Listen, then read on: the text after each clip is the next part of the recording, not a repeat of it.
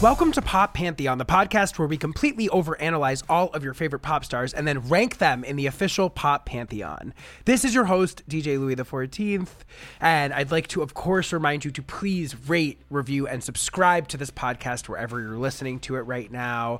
We are, of course, on social media at Pop Pantheon Pod on Instagram and Twitter. I'm at DJ LOUIE XIV. I also want to remind you that we have merch available at poppantheonpod.com. Of course, the niche legend dad hat. Also, I have some other ideas that I want to bring to the merch table, but whatever. We're we're discussing that. But for now, niche legend dad hat a must have. And then I want to plug our Patreon, of course, Pop Pantheon All Access, where we publish at least three bonus episodes of the show per month. Our most recent episode is a discussion of the Renaissance World Tour. I invited my friend Omri onto the show, who many of you guys might know from our Chromatica Ball wrap up episode. And if you are a Patreon subscriber, you know him from a recent new music speed round. He was quite popular. Uh, I'm sure he'll be happy to hear. So I invited Omri on the show. He went and saw the opening two nights of the tour in Stockholm, Sweden. Russ is on the show. He saw the tour in Toronto. I saw the show in East Rutherford, New Jersey a couple of weeks ago, and we all just came together to sort of share our experiences, what we liked about the show, what was interesting about the show, how Beyonce has evolved as a performer, what the crowds were like, et cetera, et cetera. It was a really fun and insightful conversation. So that's our latest Patreon episode. You can get that and the rest of our Patreon content at patreon.com slash Pantheon or by clicking the link in the show notes of this episode. Last plug up top is Gorgeous Gorgeous. My queer pop party is happening in both LA and New York in the coming weeks. The next LA installment will be a week from Friday, October 25th at Resident in downtown Los Angeles. And then our second New York party is happening in Bushwick on September 16th at the Sultan Room. The first one was literally one of the best nights of my whole life. I'm so excited for the second one.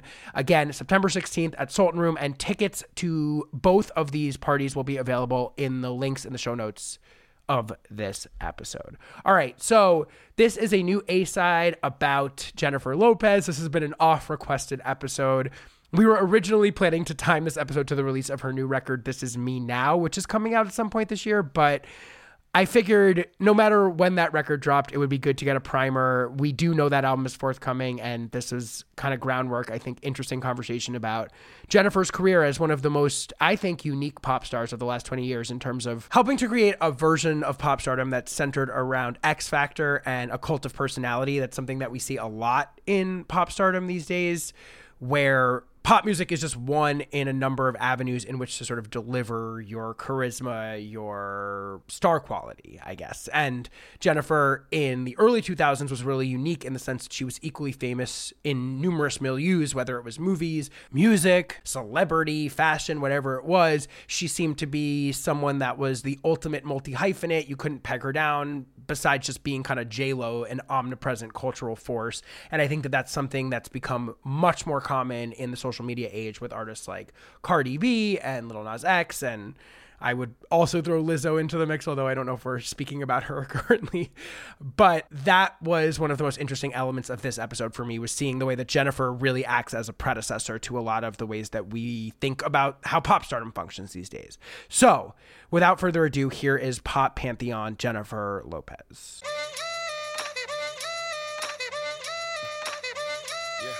There is a very common brand of pop stardom in 2023, represented by social media superstars like Cardi B and Lil Nas X, where the act of actually making pop music is less of an organizing principle and more one amongst a number of activations in a larger branding project. This is not to diminish the musical talents of these folks who have no doubt given us some of the best pop tunes in recent memory, but more a reflection of how culture and fandom has evolved in the last decade or so to center cults of personality, in which the star at the center can funnel their X factor into any number of things whether it be a TV show, makeup line, or even a slew of hilarious biting Instagrams or TikToks, only needing to make music when they choose.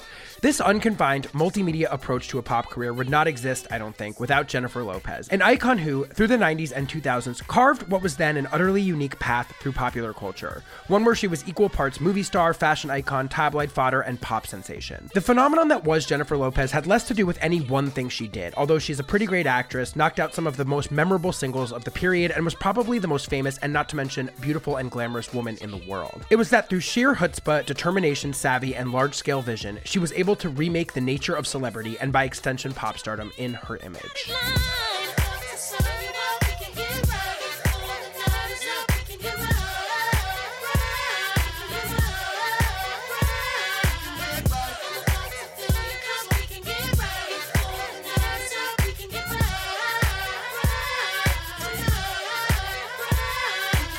Jennifer Lynn Lopez was born in the Bronx in 1969 to David and Guadalupe Lopez, both of whom were natives of Puerto Rico but met in New York City.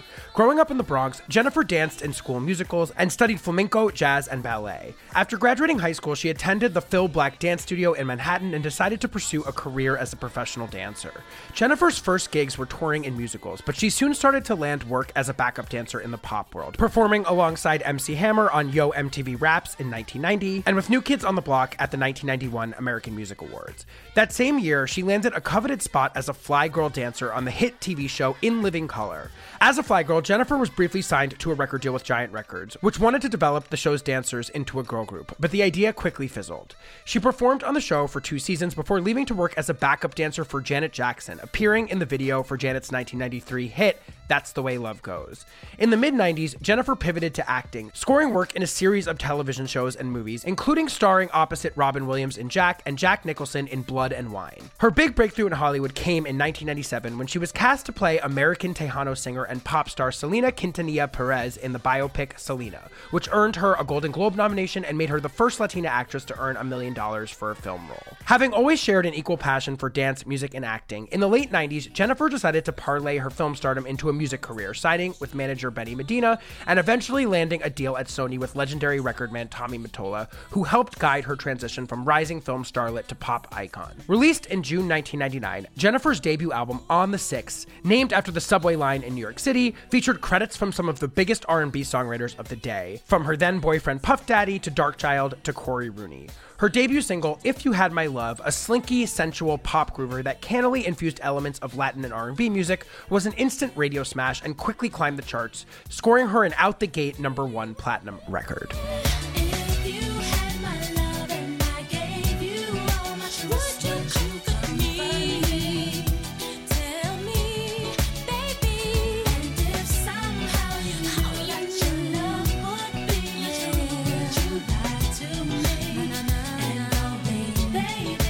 This moment at the turn of the millennium, where If You Had My Love topped the charts and dominated MTV, her film career was taking off, her relationship with Puffy was all over the press, and she was able to make massive waves by simply stepping onto a red carpet, as she did with her infamous green Versace dress at the 42nd Annual Grammy Awards, became a stunning formula of cultural saturation that would define Jennifer's singular imperial phase. You could not turn anywhere without experiencing some iteration of Jennifer Lopez, and her determination and star quality made her successful at seemingly seemingly everything she attempted. Launched amidst a Latin pop boom that included Enrique Iglesias and Ricky Martin, On the Six went on to produce a series of hit singles, many of which, like Waiting for Tonight and Let's Get Loud, brilliantly treaded the line between Jennifer's Latina heritage and broader mainstream pop sounds, and all of which helped the album go triple platinum in the United States and sell 8 million copies worldwide. Jennifer's film stardom also continued to balloon with box office smashes like 2000's The Cell and 2001's The Wedding Planner, the later of which came out the same week as her sophomore album, simply titled J-Lo, and together made her the first woman to have a number one film and album at the same time in America. J-Lo's lead single, the bombastic R&B ode to financial independence, Love Don't Cost a Thing, which seemed to directly reference her on the rocks relationship with Puffy, peaked at number 3 on the Hot 100. A remix album, 2002's J to the LO The Remixes, which rejiggered some of the album's poppier songs into more spare, harder-edged hip-hop oriented duets with some of the biggest rappers of the moment, was even more successful.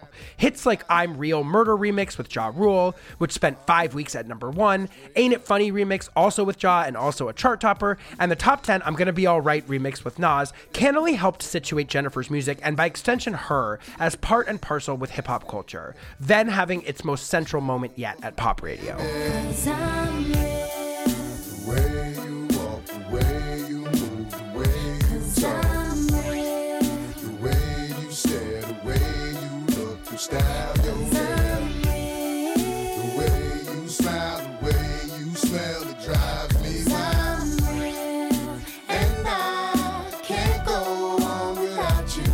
The early 2000s, Jennifer continued to work her formula of duetting with rappers on tracks which nodded at her upbringing in the Bronx, the birthplace of hip hop. Most notably on the number three peaking Jenny from the Block with Jadakiss and Styles P, and the number one hit All I Have with LL Cool J, both of which helped power her 2002 record This Is Me Then to multi platinum status. Jennifer was also in the midst of another highly publicized relationship, this time with the actor Ben Affleck, who was infamously featured in the video for Jenny from the Block and was the inspiration for many of the songs on the album. However, Bennifer, as they became known in the media, also seemed to mark a moment of potential oversaturation for Jennifer, whose hot streak across numerous platforms seemed to hit the skids in the mid 2000s. After a two year hiatus from music, during which she split from Affleck, whose film with her, Gigli, had been an infamous bomb, Jennifer got together with fellow musician Marc Anthony and returned to music with 2005's Rebirth.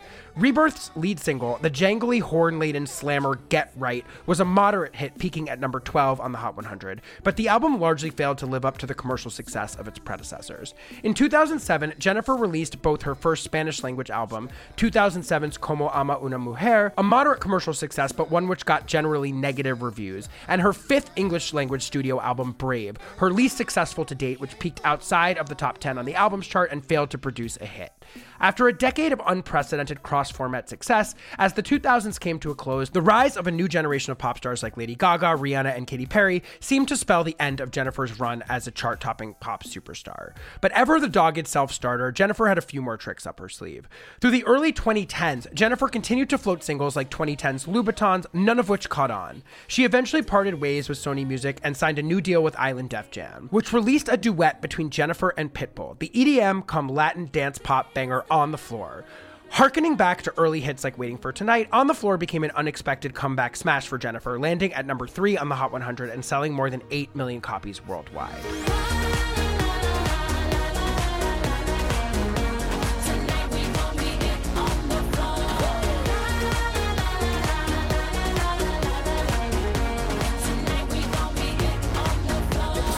That same year, Jennifer joined the judging panel on American Idol. In 2012, she scored a top 20 hit with Dance Again. Since then, Jennifer has continued to release music, including her 2014 album AKA. From 2016 to 2018, she starred in a successful Vegas residency, All I Have. She's continued to appear in film and television, including a critically acclaimed comeback turn in 2019's Hustlers. In June 2020, she co headlined the Super Bowl with Shakira, and in November of last year, she announced her ninth studio album, This Is Me Now framed as a sequel to This Is Me Then, and inspired in part by her reunion with Ben Affleck. The album is expected to be released later this year. Jennifer Lopez has sold 80 million records worldwide. She has four number one hits, 10 top 10 hits, and one number one album. She has five platinum records, one platinum EP, six platinum singles, and seven gold singles. She's received an iHeartRadio Music Icon Award, an MTV Generation Award, a Billboard Icon Award, one Billboard Music Award, nine Billboard Latin Music Awards, three American Music Awards, a GLAAD Vanguard Award, two BMI Awards, a CFDA Fashion Icon Award, three MTV Europe Music Awards, and four VMAs, including the Video Vanguard Award. She has also been named as one of Time Magazine's 100 most influential people in the world. Here with me to discuss the life and career of Jennifer Lopez is Chief Content Officer for Latin and Espanol at Billboard, Leila Cobo. Uh-huh. All right, I'm here with Chief Content Officer for Latin and Espanol for Billboard, Leila Cobo. Leila, welcome to Pop Pantheon. Hi, Louie. Thank you so much for having me. So excited to be here. I'm so, so excited to have you. So, before I even get into my whole spiel, before we started recording, you were sharing that you had an interesting personal interaction with today's subject early on in your career. And I told you to pause it because I thought it would be fun to share with the listeners. So, can you talk to us a little bit about how, for your first ever celebrity profile, you actually interviewed Jennifer Lopez? I believe it was my first cover story ever. Wow. And it was Latina Magazine, which was still a magazine back then. It was still a print magazine. Yeah. It had just launched and it launched after the movie Selena. Mm. And so my cover assignment was to interview Jennifer Lopez And the theme of the cover was how Jennifer Lopez became Selena. Wow. And so in the interview, we started in the makeup room and I kind of sat with her while she got her makeup done and she transformed from Jennifer to Selena. So for me, she was a star, but she wasn't, of course, what she would become. Mm. So she was still very accessible. But for me, it was also kind of my first rodeo in that scene. So everything was very new to me. I remember being very starstruck. I remember she walked into the interview wearing sweatpants, sweatshirt, and carrying a little dog. Perfect. Perfect. She was such a star. Yeah. And then we sat down to talk, and she was a great interview. She was a lot of fun to talk with, Wow. very articulate, very centered. She knew what she was going to say. But all those years, I still have the magazine somewhere, I have to say. And at the time, everything was so new, you know? Yeah. It was Selena, the movie, and then this actress, because she was an actress back then. Right. She still hadn't recorded anything major. Did you have a sense of the superstar that she was going to be? I mean, you were saying she seemed so poised. She seemed like she knew exactly what she was doing. When you walked away from that, were you like, this girl's going to be a megastar? Do you remember having a sense of that? No, I didn't. Mm. But I don't think I had a sense of that because I was new to the business as well. Right. We both were in a way. Right. And I didn't have a sense of what a megastar was. I do remember being amazed at the transformation. And I do remember thinking, wow, this took a leap of faith on her part to do it in the movie and to do it here in front of me, which I think said a lot about her that she was willing to enter the makeup room with no makeup Mm. and kind of morph before my eyes. I think that said a lot about who she was as well. Very interesting. You know, there's a lot of pop stars now for whom the act of making pop music is a secondary brand extension to a larger vision of stardom. I think that's become an extraordinarily common milieu in pop in the social media age.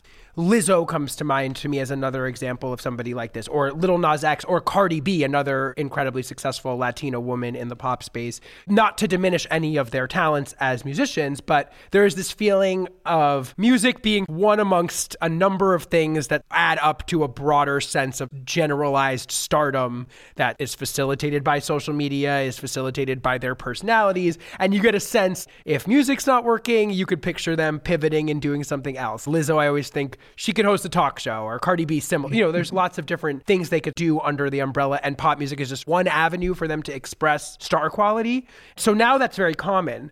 I think you could trace a little bit of that idea back to Jennifer Lopez. The thing about J-Lo, when I think about her career, is it's about the sort of J-Lo-ness of the whole thing more than it is about any of the things that she actually does. Of course, she is a great actress and she's made a lot of good music and she's had a huge impact on fashion and she's done a lot of things. But at the end of the day, the entire thing is more about the act of being J-Lo or conveying J-Lo-ness and everything else feels kind of secondary to that in a way that, for instance, it doesn't for Beyonce, in which music and performance is clearly the avenue for which we deliver Beyonce. Mm-hmm. Whereas with J-Lo, there's something greater that all of this feels like an extension of. Is that how you view her as well? Yes and no. I think people view her rightly as an actress first because she was an actress first. Right. At least to the public eye. So she starts as a dancer and in living color, and then she starts to act. And then she has certain success in acting. I Yes. mean, she was definitely climbing the acting ladder. Yeah. And then the Selena role comes along. But she has told me and many other people in different interviews that singing is something that she always was doing and wanted to do in a more serious fashion.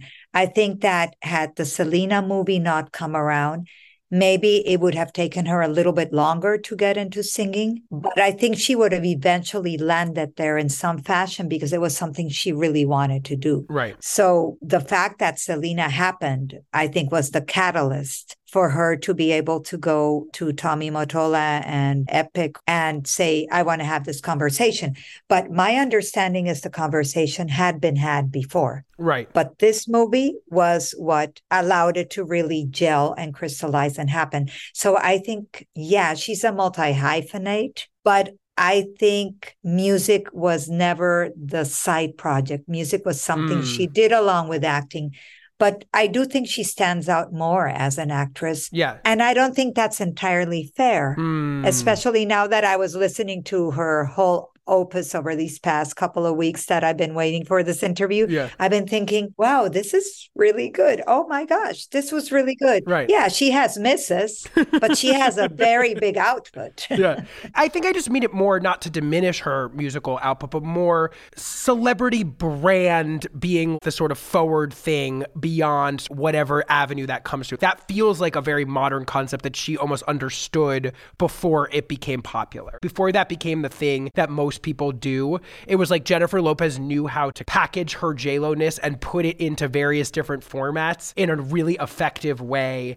I don't think there's a lot of stars that you could say have had somewhat equally successful careers in both film and music. Usually one is much more obviously the thing that is weighted towards, but she really has had equal success in both things. We see her, I think, as both things. I think both sides could make an argument that she is more famous for one than the other, which is very uncommon, I think. I mean it more as a compliment that speaks to her sort of ideas about celebrity and the way that branding functions and the way that she sort of organized herself as a business entity that felt ahead of its time, I guess is more what I meant to say by what I was positing to you. I think she's very unusual Yeah. in that regard. No one else comes to mind, at least not in the Latin world. Yeah, for sure. Certainly not in the Latin world that's been able to do that, that's been able to navigate two worlds so successfully and not just navigate them, but in her case, they intersect quite frequently. Yes. Like what she did with El Cantante and then what she did now with Marry Me with Maluma. hmm I think she's one of these very few stars that everything she does has an impact of some sort. Yeah. And she really is able to venture into territory that, at first glance, as an observer, I think, oh my God, I can't believe she did that. This is not a good idea. hmm And it works. Yes. I've come to the conclusion that it's the way she owns it. I was going to say confidence, supreme confidence. yeah. It's very remarkable. It is. There's been instances where I'm like, how could you do this? You know what? I'll give you an example. When she wore the famous green Versace dress in the red carpet of the Oscars. Yes. And I thought, what the heck is this woman doing? And then, of course, it this becomes a Cultural phenomenon yes. that's lived on. and it's amazing, right, Louie? Because what that did is that instead of diminishing her as an actress or a singer, it actually elevated her on both platforms. Yes. I don't think many people could have pulled that off. No, she's very smart, clearly. I mean, she clearly understands how to work celebrity. She is one of the best celebrities that I think has ever been in the game. She knows how to be a celebrity, how to portray glamour, how to work sort of the public narrative, how to work the public narrative into the art and vice versa. I mean, she is an extraordinarily savvy operator in this way Yeah. one of the smartest that I think has in history has ever approached these things. And you know, the internet saying, "Oh, she'll be famous forever." Jennifer Lopez will be famous forever. No matter what she's doing, you know that until she takes her last breath and beyond that, she will be a star, an icon. She's just one of those people. So, in getting into the story, can you just give us a little bit in broad strokes Jennifer's backstory, just the key factors that feel relevant to understanding her rise and her talents?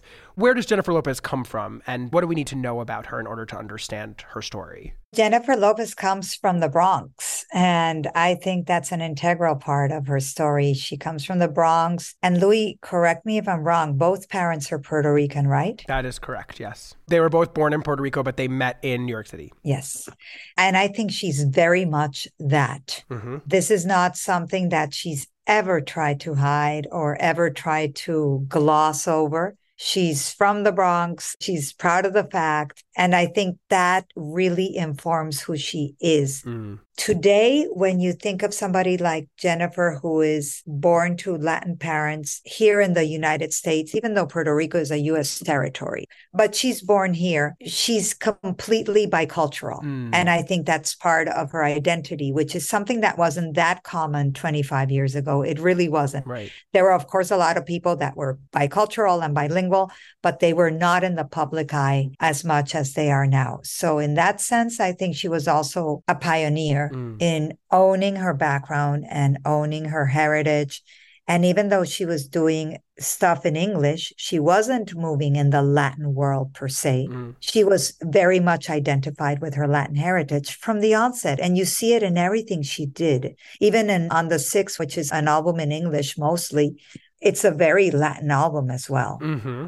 I feel like most of her albums incorporate some element of the music of Latin America. I mean, she's constantly nodding to that. And I think it's really interesting what you're talking about, about her sort of ownership over her from the block per se upbringing. That's always been a really interesting dichotomy in her work and persona that I think has been very effective is sort of the combination of the utter glamour. I mean, obviously she is one of the most glamorous and beautiful celebrities in the world, but she's always really stressed a lot in her music. The idea that she hasn't changed, that she comes from humble beginnings, that she has this background as being a Latina girl from the Bronx has been something she's very much put forward in her work all the time. As I was listening to a lot of the music, I was thinking to myself, it is that dichotomy that makes it work. Because if she was just this untouchable, glamorous, beautiful woman, I think that might feel like icy to the touch or hard to connect to. Mm-hmm. But it's really that element where she sort of owns her around the way girl status that I think helps temper what might otherwise seem like an untouchable glamazon or something like that. I agree. But having said that, I think that was a risky thing to do back then. Mm. I mean, today being Latin is cool and everybody talks about it and it's the music du jour mm. and all of that. But in the late 1990s, it wasn't. Mm. Ricky Martin notwithstanding. It just wasn't. And it certainly was not in film. So I think she took a risk yeah. by embracing that side of herself and maybe using it as a differentiating factor. Mm. But it was still a risk. It was something that people were really not doing and people were not really buying into it. So, one thing that I read, for instance, was that she grew up around a lot of music in her house, singing, dancing. These were all common practices with her family, with her extended family. The other thing that I read that I thought was fascinating, considering that she is a Latina woman who's probably one of the most successful ever in both fields that she's become successful in, that apparently watching West Side Story had a massive impact on her growing up. That that film and watching that made her decide that she wanted to be an entertainer, which I found really interesting as probably a rare example of Latina representation in mainstream American film from that period in Hollywood history. I feel pretty, oh so pretty. I feel pretty and witty and gay, and I pity any girl Even though, in retrospect, obviously, West Side Story is the Latin experience seen through the lens of people who are not Latin. Right. It's a beautiful score. Yeah. It has some of the most memorable songs, in my opinion, ever done. Mm-hmm. And it's set in the Bronx. Yeah. Right. so I think that that connection had to be powerful. I mean, she was Maria in a way, if you think about it. Mm. One generation removed, but I can see how that would totally inspire her. Mm and she started by dancing. Mm-hmm. It was a household of women, and her sister obviously has also been very successful in her own realm, which is journalism. So my sense is that they were expected to be successful. And I think that shows in the results. I think that's true because I think the other thing that I would say, besides supreme confidence, that feels like a key to understanding Jennifer Lopez and her success is ambition. I mean, she clearly, and I think you were even sort of speaking to this when you were talking about having interviewed her. I feel like Jennifer Lopez knew what she wanted, saw the giant size of what she could be, and kind of would stop at nothing to achieve it. That's what I think of when I think of Jennifer Lopez. If we were going to look at the embodiment of the American dream, I feel like you couldn't find a better example of that than in this person who clearly just saw this for herself and then just went for it with absolute verve and immense grit and hard work, is the sense that I get from her. She is known as a tireless worker. Yeah. She has that reputation. She has the reputation of being the person that gets up really early in the morning, gets her workout in. Yeah, for sure. Doesn't drink much, I heard. Very disciplined in general. I'm sure. I understand that she's in every business and creative meeting, she's there. In other words, she has a team, but she is on top of absolutely every single detail. Yes. And it shows. And I think that part of that has to come from the fact that she really worked her way into it, Louie. Yeah. This wasn't an easy start. I think we all think of J Lo as Selena superstar, right? Like it's a one-two punch. Mm-hmm. And people kind of forget everything that came before that. This dancing career was brutal. Yeah. It was long, it was brutal, it was inch by inch almost. It took a while. hmm She did a million gigs Right. before she got like a first small role. Right. And I think that those million gigs are the hardest thing an artist can do. For sure. Once you're there in that lane, there's ups and downs, but you're already on the lane. Right. But getting there is so difficult. And she knew no one. I mean, she really worked from zero. Can you talk a little bit about what it might have been like to be a young Latino woman aspiring to break into mainstream entertainment in this period? Who would have been her role models, or what was the track record for Latina women having the mainstream success that Jennifer Lopez clearly was envisioning for herself? I don't think there was any role model for her. Right. The only role model I can think of is Rita Moreno.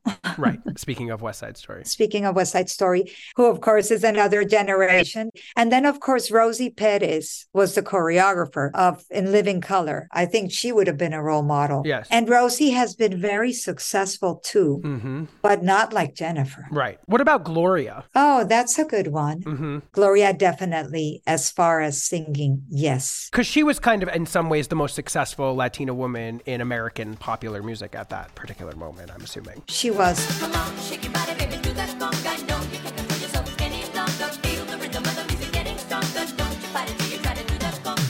But I think Gloria's trajectory is different because Gloria always went with music and she was a singer songwriter. Mm-hmm. So I think the image of Gloria makes it possible. Mm, But Jennifer did carve a lane that didn't exist. right. I think that the debt of gratitude that anyone who has a career in music and entertainment now here in the States being Latin has to Jennifer Lopez is huge. Why do you think there were such barriers to entry? Like, can you talk about what the attitudes were in mainstream pop music or movie stardom? What made it so difficult for Latina artists to break through on the level that she eventually did? I think being Latin was until very recently a total disadvantage. I think that's part of the reason why she did a lot of roles Mm, that weren't Latin specific. Because really, how many Latin roles were there in film for women back then? yeah, right. I mean, there were none. So she couldn't take that lane. She had to take a mainstream lane where she had to show that she could do anything and be successful. And I'm not saying she hid her Latin heritage because she never did that. Well, her name is Jennifer Lopez. hmm I mean, to her credit, she could have changed it to Jennifer Smith, Yeah, but she didn't do that.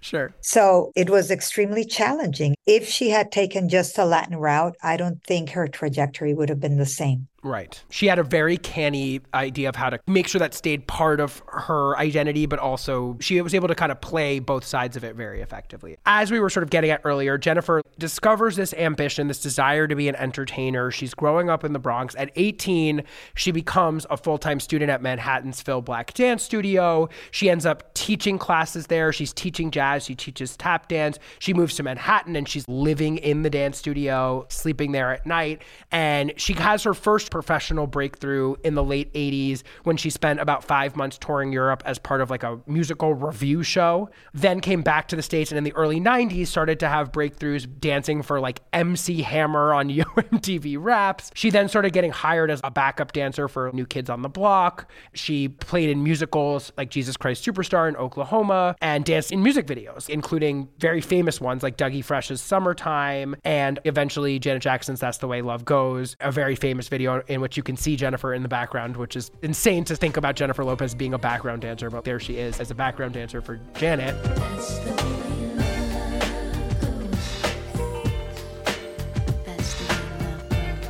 Her sort of most high profile and biggest breakthrough job came when in the early 90s she got cast by Rosie Perez in In Living Color. Do you have a sense of just generally what the show was like? It was like a, I don't want to call it raunchy, I would say an edgy Yeah. variety show that had a very diverse cast. Right. And featured a lot of dancing and dancers. Yes. You, you walk on the moon, float like a balloon. You see, it's never too late and it's never too soon. Take it from me, it's I to be. in living color.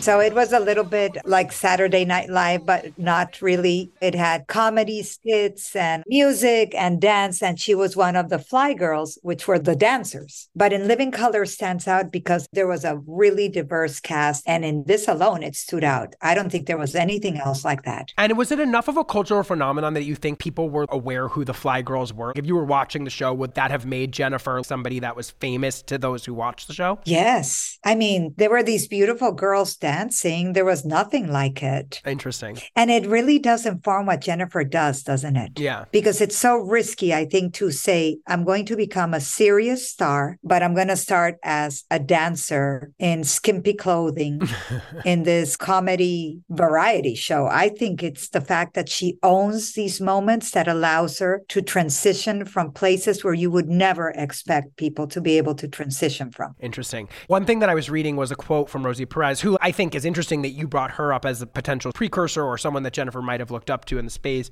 who really noticed that she had star quality. I mean, Rosie Perez literally said that she really stood out to her. She was able to pick up on what Jennifer was offering and that she didn't complain one time. She said she was maybe the only dancer that they ever cast on the show who did not ever complain about hours working, the amount that they were doing, which I think tells us a lot about Jennifer's drive and work ethic, which I feel like are such integral parts of her success. And I was reading that while she was doing that, she was also taking acting classes at night as well. You can see the sort of brewing multi hyphenate here, even in this early period, working harder than everybody else, doing everything, not being limited into one space.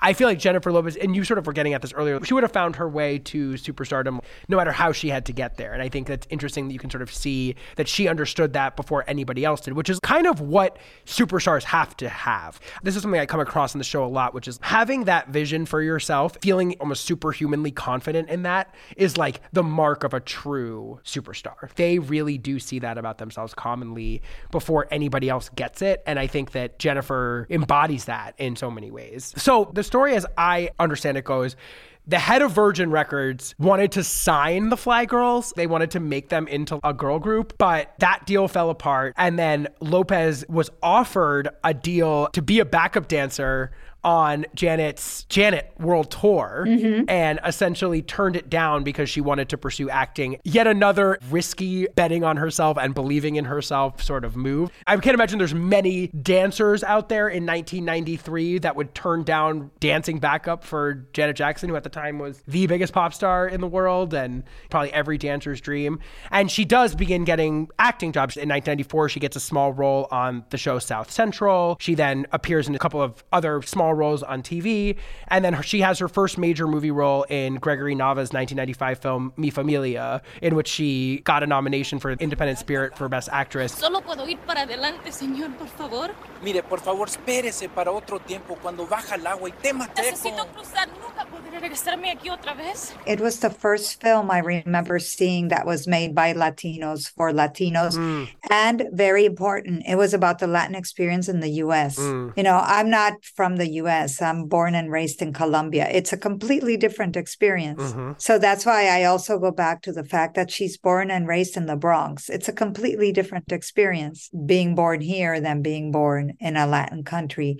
And it's just interesting. You go back to Jennifer's history. I think she's been very consistent with what she represents, with what she does. She's really never wavered. It's never felt like she's taking advantage of the moment. She was trying to do it since the very beginning to leave her Latin mark. It's just that the opportunities were more limited, but the few opportunities that there were, she took. Yes, 100%. Soon after, she got cast in the action comedy Money Train. And then she was also in a supporting role in the Robin Williams movie Jack, and then starred opposite Jack Nicholson in the neo noir thriller Blood and Wine. The most important and crowning moment in Jennifer's initial rise to fame is when she gets cast in 1997's Selena biopic Selena. You were talking about this earlier. She became the first Latina actress ever to earn a million dollars. Do you have a sense how big of her fame was going into making Selena? And then how big of a deal was it that Jennifer got this? Did that make sense to everybody? Was she a welcome casting? What do you remember about this movie as it was sort of gestating? I perceived her as an actress on the rise at that moment. She was known. Right. People definitely knew who Jennifer Lopez was. It wasn't like, oh, an unknown is being cast as Selena. No. Right. No, it was Jennifer Lopez. She's this Hollywood star. There was a little bit of debate at the time because she's not Mexican American. Right. She's Puerto Rican. And so I do remember that there was a little bit of a debate there of, wow, why didn't they select a Mexican American to play the role of Selena Mm-hmm. or somebody who represents that culture? But then what she did, I just remember when that movie came out, she looked just like Selena. It was really uncanny. And I did speak to her about that in one of the film's anniversaries. And she just talked about how she prepared for the role Mm. and how she watched videos of Selena performing again and again. She really tried to act like her, to sing like her, to dress like her. I think she did a remarkable job. I've never been scared by a crowd before, not even when I was nine. But then he started to sing, and they all loved you.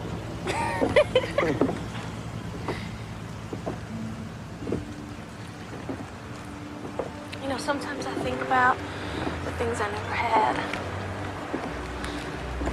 Like, I guess I never had a normal childhood, you know, because I finished high school by mail.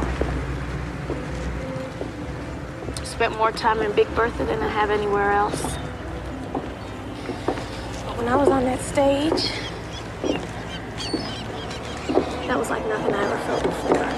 Having said that, I still don't think that the mainstream world really got Jennifer as a result of that movie. Mm. Can you say more about why? Because I think Latin just wasn't really part of the mainstream consciousness, Mm. even though Selena had been murdered, right? Right. So that had been a big story in and of itself. There had been a lot of press, but there wasn't that passion that surrounded that character in the Latin world. Mm. I think in the Latin world, Jennifer's role as Selena was more impactful than in other worlds. But what that role did is that it opened the door for her to do all these other things that she hadn't been doing before. I mean, she became a lead character. Right. How do you remember Jennifer Lopez's stardom after Selena? Did she automatically seem like a huge deal at that point? How would you characterize her success following that film? I think she became a huge deal. I think she went from being an actress on the rise to being an A-lister and the cover of magazines. Right. I don't think she had had magazine covers before then. I think it made her go from a secondary Yeah. character or supporting character to leading lady. What did it mean to Latin audiences to play Selena? I mean, Selena was such an important and humongous star to that world. That seems like such an uncanny opportunity for Jennifer. It's like this moment where preparation or ambition meets an opportunity that you couldn't dream up in a sense. Can you just characterize what it meant for Jennifer to portray Selena, especially following her murder? What did that represent or what did that mean? I think for Jennifer, it was a tremendous opportunity, but like so many things with Jennifer, it was a tremendous risk. Here you have someone who's Puerto Rican portraying the most beloved Right, right, right. Latin singer of all time who's just been killed mm-hmm. and who happens to be Mexican. Amor prohibido murmuran por las calles porque somos de distintas sociedades. So these are two completely different cultures. They share the language. So I think that Jennifer, for her, that was a risk. Yeah. She had to really do this really well. And she did. I think one of the reasons she was also able to pull it off is not just because she had a similarity to Selena physically, Right. but also because, like Selena, she came from growing up in a bilingual, bicultural environment. Mm. Even if one was in Texas and the other one was in New York, it still was that kind of dichotomy of cultures. And so I think that allowed her to really understand the Selena character. Mhm. And also, interestingly enough, I think Selena and Jennifer are very similar in that Selena was very entrepreneurial, Louie. Mm. Selena had her line of makeup and her line of clothing. She had all these things going on. And even if at that time Jennifer didn't, that would definitely inform her. This was a character that she felt a lot of affinity with. Mm. Post Selena, she became an icon. Right. And she became known all throughout Latin America. Not everybody in Latin America knew Selena. Mhm. Selena was very much a US Mexico phenomenon. Interesting. She wasn't an Argentina phenomenon. She was not a South America phenomena. hmm Her music was not playing in those countries at the time of her death. hmm And thanks to Jennifer Lopez, it did. So Jennifer allowed Selena to go beyond the confines of Mexico and the US as much as Selena allowed Jennifer to really become a star here. Wow. In thinking about those peak pre music movies,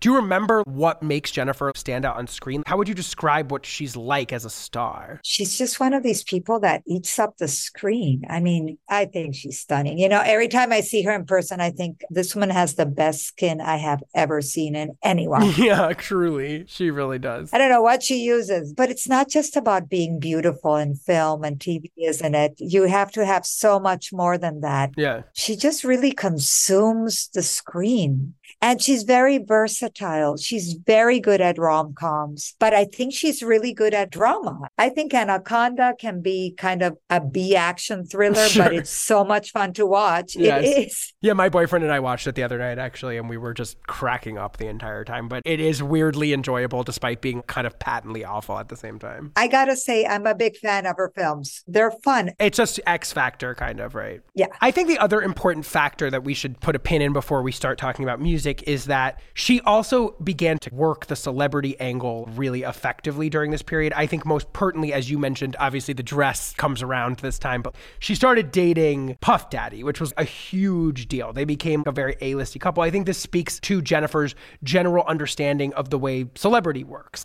Not to diminish the reality of that relationship, which I'm sure was real, but what I remember understanding about Jennifer before she even became a singer was here's this famous, beautiful actress who's also dating Puff Daddy, and they have this really fascinating tabloid romance. Can you talk a little bit about Jennifer's public image as she becomes the superstar? How is she perceived by the public in this moment through these relationships, through her movie stardom? How is she seen by everybody as she becomes famous? Well, I think that she's seen by many people as the most beautiful woman in the world, first of all. And she's such a clever combination because it's the beauty. She's a Hollywood star. Right. At a time when there was no one named Lopez in Hollywood. Well, George Lopez doing comedy. Right, right, right. right, completely right. different, but she's this superstar. Right. And she's gorgeous. And we talk about Puff Daddy. Yes, she dated Puff Daddy, but she's dated all kinds of men, and they're not all celebrities. Right. And that's also interesting about Jennifer. You know, when I met her, I believe she was married to her, her first husband. He was a hairstylist, Right. but she also dated Casper, who was a choreographer. So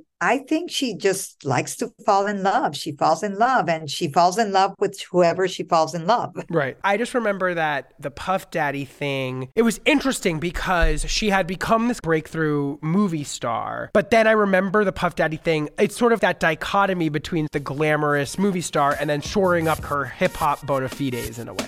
Now, what y'all wanna do? Wanna be ballers, shot callers, brawlers, who be dipping in the bins with the spoilers, on the low from the Jake and the Taurus. I remember thinking about the relationship with Puffy as, oh, interesting. I thought of her in this one particular way, and she's sort of also this other thing. And I remember it kind of helped me understand when she did make the transition to music. Somehow the relationship with Puff Daddy helped set that up in an elegant way, weirdly enough to me, in terms of just, oh, so she's part of that world too. She's part of glamorous Hollywood world, and then she's also part of hip hop culture in a way, which I think Yeah. is two ingredients that sort of play out a lot throughout her career. Exactly. And they do. And I think you can trace that back to her roots, Yeah. to her early days, where she comes from. She obviously grew up surrounded by Latin music, but also surrounded by hip hop culture. Sure. South Bronx, the South South Bronx, South Bronx, the South South Bronx. I think her dating Puff Daddy, who was this hip hop icon at the time. And then it eventually all bleeds into her music, like you say. Yes. It's all kind of enmeshed. I also remember that she was dating him, and at the time of the famous green dress, he was very famous. Of course. He was the guy at the time. oh, yeah. And then she walked the carpet with that dress, and I feel she upstaged him. Of course. upstaged everybody for all red carpet history. Yes, that's true. and then the other part about it was they did get arrested famously. I remember that was like a huge moment where he got arrested for gun possession. She was with him in the car. And I remember that being the sort of thing that gave her some weird sense of cred. Police say a high speed chase involving Combs, Lopez, and two of his men riding up front spanned 20 blocks up 8th Avenue through at least 11 red lights. When the squad cars caught up, a gun was found near the front seat.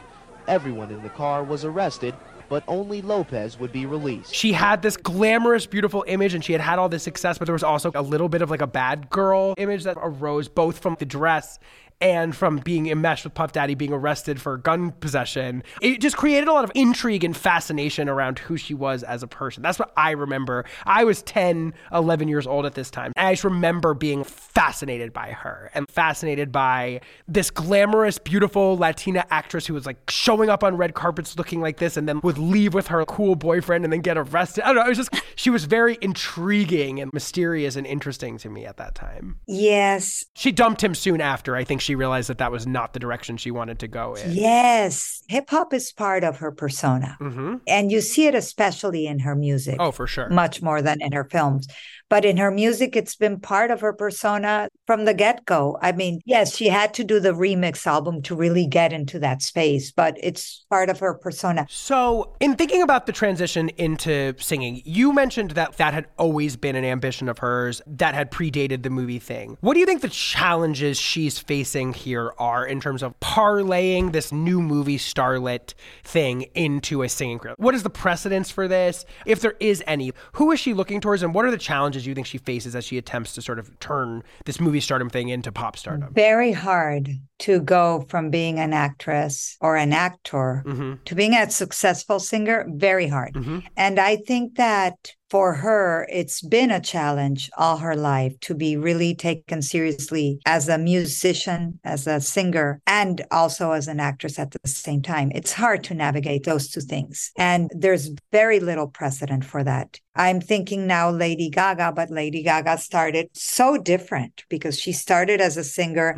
then she went into film. And I wouldn't say Lady Gaga has had an extraordinary film career. You know, she's had a couple of roles. So Yeah. not because she's good or bad, it's just because she hasn't really gone there. No, no, I get it. So I think for Jennifer on the sixth, there was a big machinery behind it. hmm The timing was very good because this was when the Latin explosion was happening. Yeah, can you talk a little bit about that and what was going on in the Latin explosion in pop music at this moment? At the time that Jennifer came out with her debut album, which is on the 6th, Latin music was having a big moment in the United States and in the world because there were a series of artists that had kind of set the stage for big success. Selena among them. You know, Selena had won a Grammy Mhm. before she was murdered. And then Ricky Martin recorded his Living La Vida Loca. And before that, he performed The Cup of Life at the Grammys. And it was probably the biggest moment in Grammy history ever. Wow. People remember that performance. He went there with a big Brazilian band and batucada and horns and all kinds of Latin percussion. And he performed the Cup of Life.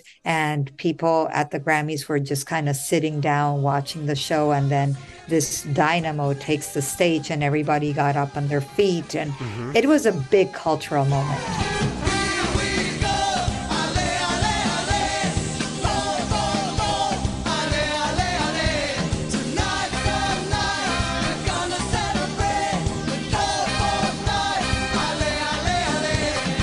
And then very soon after, Ricky was going to release his first ever English language album. They added Living La Vida Loca to that album as the last single that they put in the album, by the way, hmm becomes this huge smash. And then suddenly people start thinking, oh, wait, there's a market here for Mm. this, for these Latin artists doing this music that's Latin flavored, but it's in English. Mm. And so Ricky had that big album. Then Marc Anthony had a big album. Mhm. Then Shakira had a big album. And then in the middle of this, the Jennifer conversation starts to happen. Mhm. So it made sense. Okay, so Jennifer Lopez wants to record an album. Yes, that makes sense. And we're going to do it. And first of all, she's a known quantity as a actress. But she can definitely do this. You know, let's do this. This can be successful. There's an audience that is buying this music. And I had heard that she wanted to initially record in Spanish and that it was Tommy Mottola, with whom you mentioned that she signs, that sort of encouraged her to sing in English. Did you hear that? Yes, I had heard that too. And in fact, the album has a song in Spanish. We'll come back to that. But let's first talk about her debut single, which is 1999's If You Had My Love, and its iconic music video, which they kind of work in tandem, I think, in terms of breaking Jennifer through. My understanding of the history of this song, I wonder if you know this story, is that it was written by Darkchild, who at the time was an extraordinarily successful producer who had produced huge hits for Destiny's Child and obviously Brandy and Monica and was a massive R&B force at this time and had been working on Michael Jackson's 2000 album Invincible and had pitched If You Had My Love originally to Michael Jackson. Michael Jackson loved the record and thought about recording it but decided that it would have sounded better with a female vocal, which is how it ended up in Jennifer Lopez's hands, which is a very interesting trajectory. I would love, love, love to have heard Michael's demo of If You Had My Love. I mean, it would have probably been incredible. But how would you describe this record and why do you think it is such a successful entree for Jennifer into music? Like, why is this song the song that makes the whole Jennifer Lopez musical project gel so successfully here on their first swing? Well, I think the album as a whole is a very eclectic album, which I love about it. And the song, I think it's a perfect song for her. Yeah. It's sultry. The lyrics are sexy without being sexual. Mm. I think it kind of embodied everything she was at the time.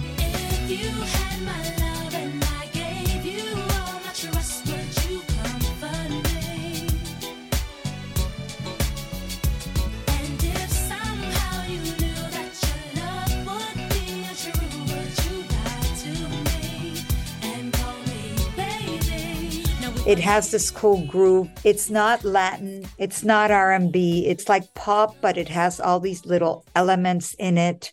I don't think Jennifer gets enough credit for her vocals. Yeah, all right, let's hear about it because she gets dragged left and right for this. I want to hear the defense. She does, and I don't think it's fair. I think she doesn't have a powerful voice, but I think she has a beautiful voice, and I think she has a completely identifiable, distinctive voice. Yes. And that is to her credit. So I don't think she's trying to belt it out in these songs or anything like that. And I think she does it really well. Yeah. I think her voice is like her. It's all very sexy without being over the top and raunchy. She never goes there. No, it's true because she's ultimately got her eye on big tent stardom and she wants to be as accessible as possible. I feel like, yeah, I mean, I absolutely love, love, love this song. This might still to this day be my favorite Jennifer Lopez song, and I think your assessment of it is very accurate and interesting, which is that it's got this polyglot sensibility to it. It's R and B. It does have Latin flourishes to it, which I think is really interesting, but never, It does. never in your face. Like there's certain rhythmic elements to it that sound almost salsa esque in some ways. I think it's also a really interesting introduction to her musical persona because, as we mentioned, Jennifer's a boss, right? Jennifer's whole vibe is I'm in charge, I'm the CEO of my life, I make everything happen, I'm tough, I'm from the Bronx,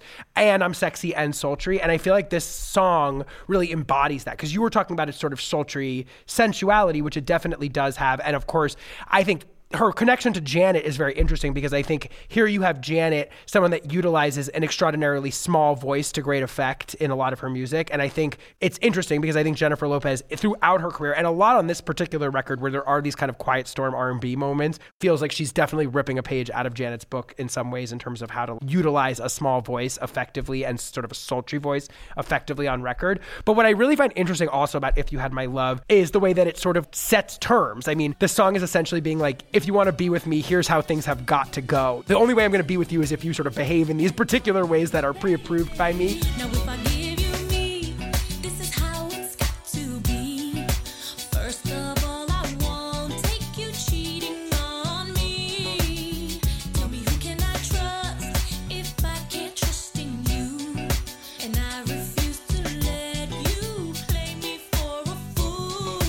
And I think that that's a very effective vehicle for why we like Jennifer Lopez. And it's something that she returns to a lot again and again in her music. And we're going to talk about these songs.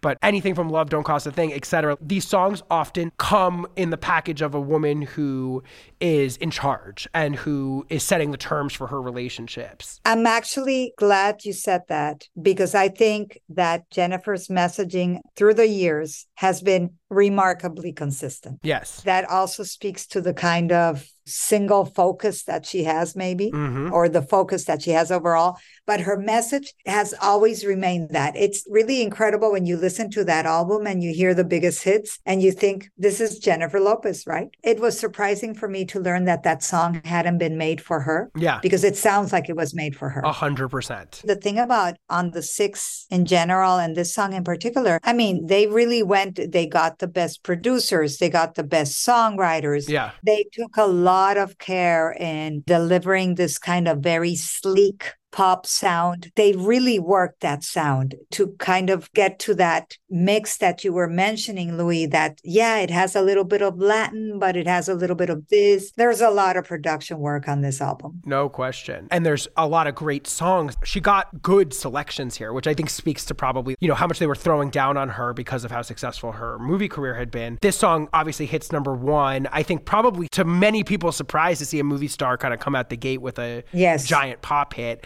Obviously the video also an incredibly important part of this, which is such a Y2K style music video where she's getting kind of cyber stalked by this horny guy who's watching her in her house unbeknownst to her. It's an interesting little video that's going on, but she looks absolutely gorgeous in it. Looks amazing. and there's an amazing dance breakdown that comes in the middle of it where the music speeds up and she gets to kind of show off the choreography element, which is another really important element, obviously, of her pop stardom. But the video is an emblem of 1999. It just looks exactly like every video did. She's in some sort of random spaceship setting. Yeah, I couldn't tell where she was. I'm always like, so where is she? Yeah, I mean, But I wonder how much of this was deliberate because it embodies who she was. They managed to put everything in those four minutes. totally. The song has all this very stylized pop, but it has a little bit of Latin, has a little bit of R&B, and then, like you said, they somehow managed to get a choreography going on. Yeah, exactly. And then she also has the fashion going on because it's like a fashion show. Totally. Everything is there. And then she's also acting. Well, it's a music video. So everything is there. Right. And she's bigger than life in this video. It's not like a video where she has a bit role. No, she is the role. She is the center of attention. Yes. It was just a very definitive calling card, I would say. Yes.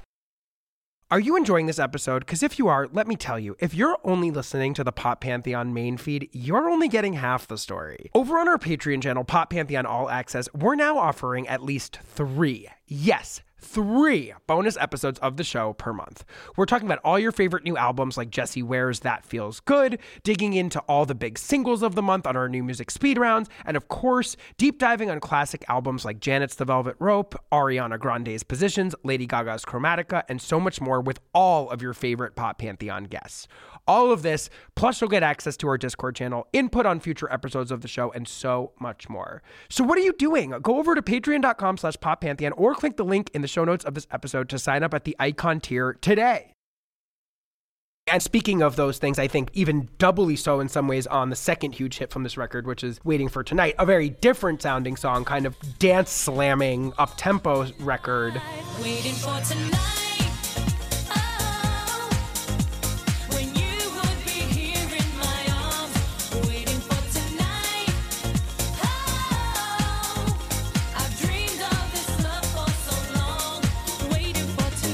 Also, interestingly, with flourishes of Latin music on it, it's got a Spanish guitar element, there's congas, there's blistering horns in the mix, there's maraca noises, but it's also kind of like a Latin house slammer.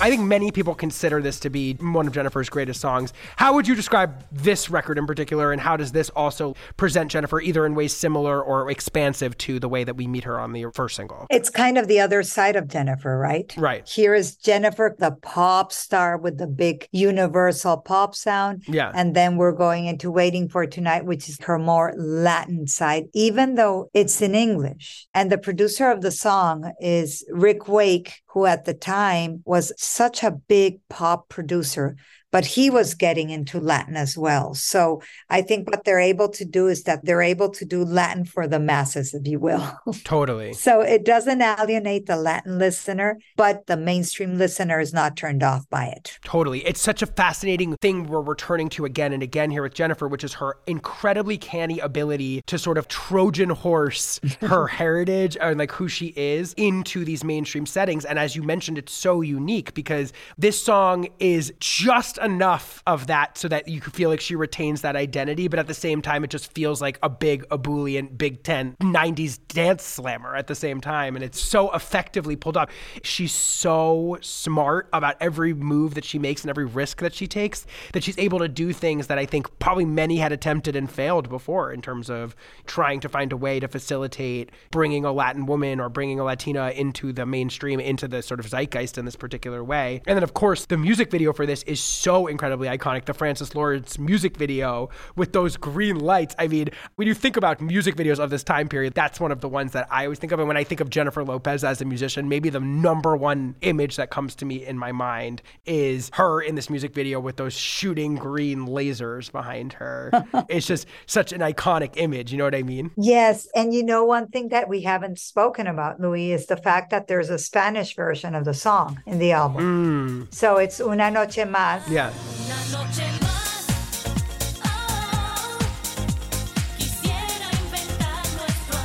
And this is something that was very much the rage back then in 1999, 2000, 2001, where they were doing these albums in English. Yeah. Ricky and Shakira did the same thing, but they would do versions of the song in Spanish. Yeah. The album would be majority English, but it would include like a couple of Spanish language versions of songs. And she does that here too. I think that's very genius on Tommy's part Totally. that he was able to say, listen, we got to keep your Latin base engaged. You come from Selena, after all. You've been climbing, but really your stardom is thanks to Selena. And there's this big base that is following you simply because you represent that culture. So we got to keep them fed and satisfied. Mm. And this is something that we know she wanted to do too. So it was a great combo. And doing it right off the gate on her very first album, she could have done an album that was entirely in English. She could have. Totally. And I'm sure it would have been equally successful. Right. And then the third canonical hit from this is also another song that sort of treads that line between Latin American music and mainstream pop music, which is a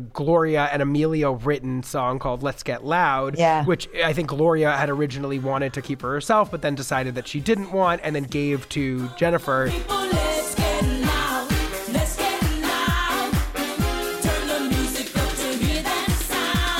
Here you have another song that's very clearly staking its claim as a song by a Latin American artist, but maybe at this point she's on enough of a run that she's able to sort of just facilitate having a song like this become a hit too. But every single choice on here is just incredibly savvy, makes a ton of sense, and is an incredible representation of her ability to play a lot of different roles and funnel it all into a package that feels broadly accessible without losing who she is as a person, which is such a difficult thing to pull off. It's very impressive. It's very hard to pull off before people start calling you opportunistic or fake or Yeah. that you're pandering. And Let's Get Loud. It was great to hear it in the Super Bowl halftime show, wasn't it? Yes. And at the inauguration. Yes. I mean, and the fact that the message was important then, because it was, we were living this incredible moment for Latin music. Yeah. And 20 years later, it's important again. I thought that was a really great full circle moment. Agree. All right. So on the six is an unexpected, maybe not for Jennifer, because it seems like Jennifer knew what was coming, but I think for many, an unexpected smash, multiple hit records, ended up going three times platinum in the United States. She then follows this up in 2001 with another album called J Lo. Can you talk a little bit about what's happening on J Lo that's building on or maybe changing the formula of what she was doing on On the Six? I think J Lo is more of a pop album and less of a Latin album. Yeah. First of all, it has Love Don't Cost a Thing. Yes, the lead single. I think that's a great song. Oh, incredible. That's so Jennifer, right? Yeah. That song is Jennifer Lopez. Yes.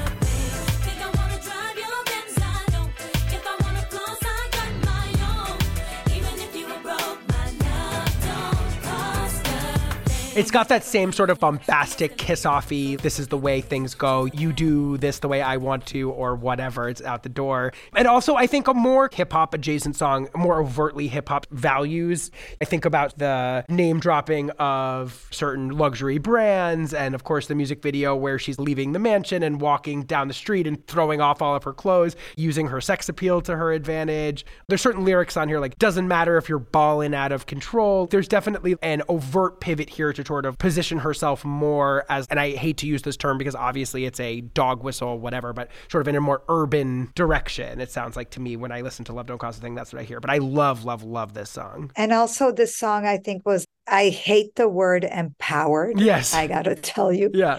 I hate it. Every time people talk about empowering anthems and empowered women, I just want to ditch that word forever. Yeah. But it is a female power anthem. It really is. It's fantastic. And I love that. I think it represents her. Yes. I truly think that love doesn't cost a thing for Jennifer Lopez. Because she's so rich on her own. She's basically saying, I have everything. I can get anything I want. Yes. I have the success. I have the money. I have the means. Yeah. And I just want your love. That's all I want from you. Yeah. I don't want anything else. It also is very post Bug a Boo Bills, Bills, Bills, No Scrubs. It has that sort of arrhythmic feel and it has that attitude that I feel like a lot of R&B and hip hop records had at this particular moment. Mhm. But I agree with you. It really does embody who she is as a person. A boss, somebody that is able to fully take care of herself, someone who sets her own terms. And I also think candy wrapping in a little bit maybe of the public image because there's a way in which you could think of this as a response to dating Puffy in a way. You know, you could sort of see her perhaps wrapping in how she's perceived in tabloid media into the song. And I think that that's another savvy and canny way that she might be working the broader celebrity aspect of her pop stardom in this particular moment. I have no doubt. I think she's been very open with intermingling what's happening with her life into her songs. She hasn't been shy. No, that's for fucking sure. She has not been shy. No. And then again, I just kind of come back to a little bit more of what I think is going to be a really integral part of this next swing of her music career, which is shoring up the sort of hip hop nature of her persona. There's this part in the music video where she has cornrows and there's a dance break, and there's a very clear sense that she's trying to warp her image slightly to sort of say, I'm part of hip hop culture. This is part of who I am as a musical artist. You mentioned she's from the Bronx. This is a big moment, more broadly speaking, that I think Jennifer is a part of, where hip hop is having its biggest crossover into pop chart success ever. I mean, this is a moment where every pop star, every pop song is featuring a rapper. We're very post Mariah and ODB. We're in this particular moment where hip hop, or hip hop and B, as I sometimes like to call it, is having a big moment at the top of the charts. And I think Jennifer is part of making that happen. And these songs in this era, and especially the ones on the remix album, which we're going to come to in a second, feel like absolute emblems of that particular moment where hip hop, R&B, and pop are kind of fusing into one thing at the top of the charts. She really represents a perfect vehicle to embody those things through everything that we've been talking about about her so far. And and you know, Louie, another thing is going back to her Latin fan base. Yeah. This in the Latin realm was very revolutionary. This is a time when there was no reggaeton yet. Latin was extremely pop. Mm. We were pop, pop, pop, pop. Interesting. Pop and tropical, and that was it. So, this whole thing of her bringing this little hip hop vibe into it, that was very revolutionary for the Latin side. That's so interesting because it's like I think it would be hard for contemporary audiences to even think about that at this point because they feel so enmeshed right now in this particular moment. Yes, but at the time was not the norm. That's why I say that I feel in retrospect, Jennifer is, as a music artist, maybe not given the due that she deserves because she did a lot of things that for us in the Latin side were truly groundbreaking. Totally. And in this album, again, she always has her songs in Spanish. She has them here. Yes. I think the trajectory of the JLo album is fascinating because so Love Don't Cost a Thing, big smash hit, hits number three on the Hot 100. There's a lot of more poppy gestures here, as you were sort of talking about at the top. The second single is Play, a song I happen to think is an absolute banger and a half, Yeah. but is kind of more of an up tempo, almost disco y nodding song.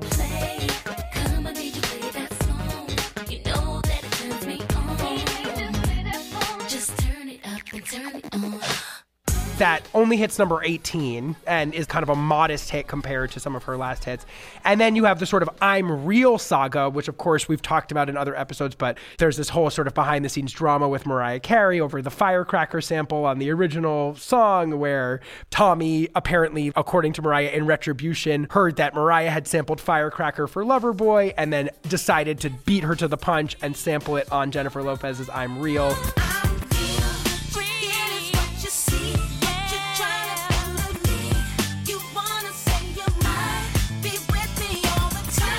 Causing Mariah to have to go back to the drawing board, ending up using the sample of Cameo's Candy on Loverboy instead of the Firecracker sample, which then obviously is the genesis of the whole Mariah and Jennifer beef that has transcended through the last 20 whatever years. The infamous I Don't Know Her meme and all of that stuff, it all originates over I'm Real, the original version of the song. Wow. Well, this is a side of pop culture that you just educated me on. Yes, well, welcome to the deep abscesses of my infected brain. There you are.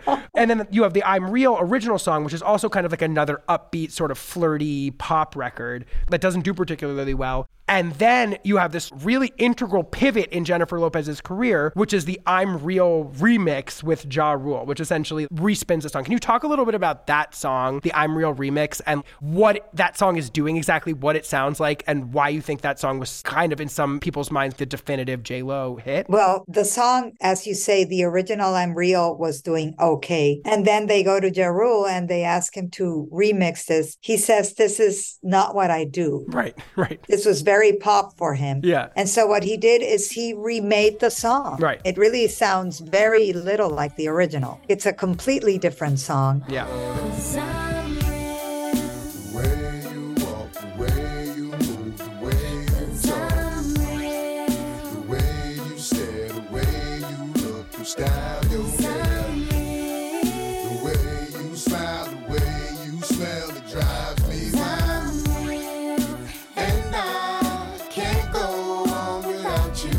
Would say it's the most hardcore, if you can call it hardcore, thing that J Lo has done in terms of it's a Ja Rule song, really more than a Jennifer song, I think. Yeah. But it becomes a huge smash, among other things, because people were still listening to the original and they're still listening to the remix. So the combination makes this song a humongous success. On the charts, it's Jennifer's most successful track. I was 14 years old when this song was happening, so I was peak audience for this, and this song was our life. This song was everything because I think at the end of the day, what she savvily understood here was that she needed to lean further into the hip hop thing. I think that that was kind of the genius move of the entire moment of Jennifer Lopez right here, this sort of imperial phase. This is the peak of her career at this exact moment. This is her sort of musical bread and butter. I mean, this song is a very spare, boom bap sounding hip hop record that samples the Mary Jane Girls all night long, you know, an incredible sample. Oh.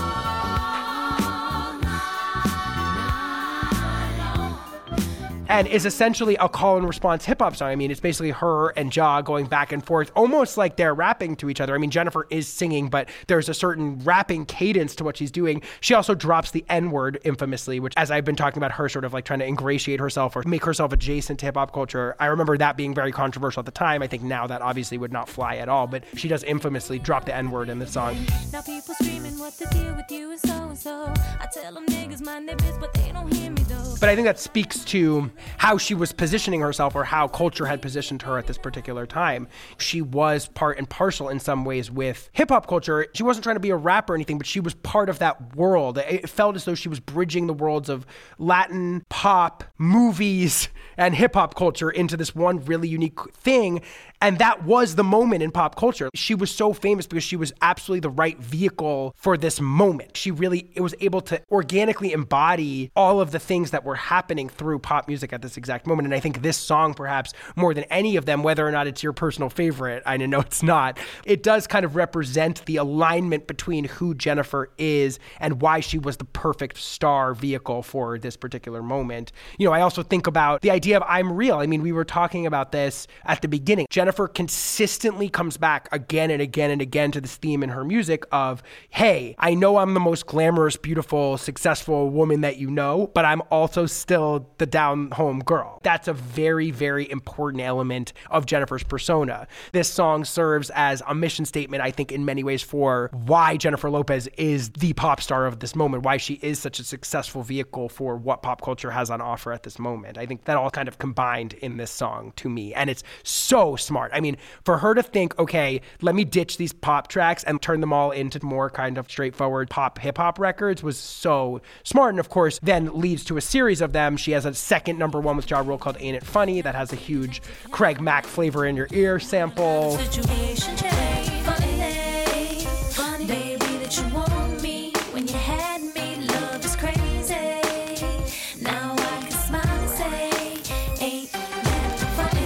How do you find their chemistry? I mean, a lot of people remember Ja Rule and J Lo as like a duo. How do you enjoy listening to the two of them together? Well, first of all, I think that getting him to get on the track was in itself a statement. Definitely. It's Ja Rule. It wasn't some poppy rapper. And I think they gel. It works. And it's very much a duo, like you said. I do see that track as it's not simply he remixed it and jumped on it and has like five bars. No, he's part of the whole song. Right. And he takes her out of her comfort zone too. Totally.